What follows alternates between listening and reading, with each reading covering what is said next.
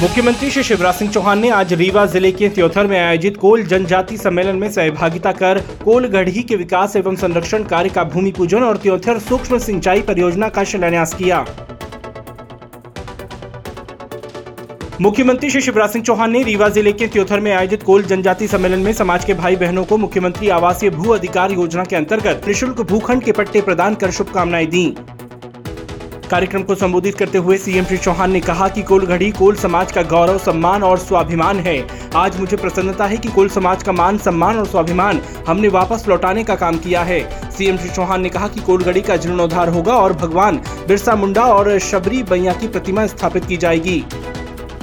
CM Shri Chauhan ने कहा कि कोल समाज के बच्चों की उच्च शिक्षा की फ़ीस उनके माता पिता नहीं, प्रदेश सरकार भरवाएगी। रीवा में कोल भवन का निर्माण किया जाएगा ताकि वहाँ विद्यार्थियों और आने आने वाले भाई बहनों को ठहरने की व्यवस्था हो सके।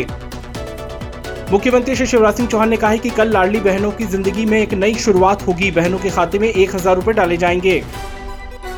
मुख्यमंत्री श्री शिवराज सिंह चौहान ने निवास कार्यालय समत्व भवन से वीसी द्वारा 10 जून को मुख्यमंत्री लाडली बहना योजना के तहत राशि अंतरण के जबलपुर में हो रहे राज्य स्तरीय कार्यक्रम की तैयारियों की जानकारी प्राप्त की और आवश्यक दिशा निर्देश दिए।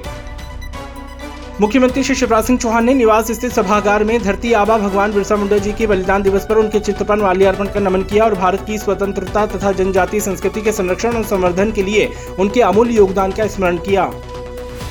अपने प्रतिदिन पौधरोपण के संकल्प क्रम में मुख्यमंत्री श्री शिवराज सिंह चौहान ने आज श्यामजहल स्थित स्मार्ट सिटी उद्यान में कचनार, बरगद और आम के पौधे रोपे।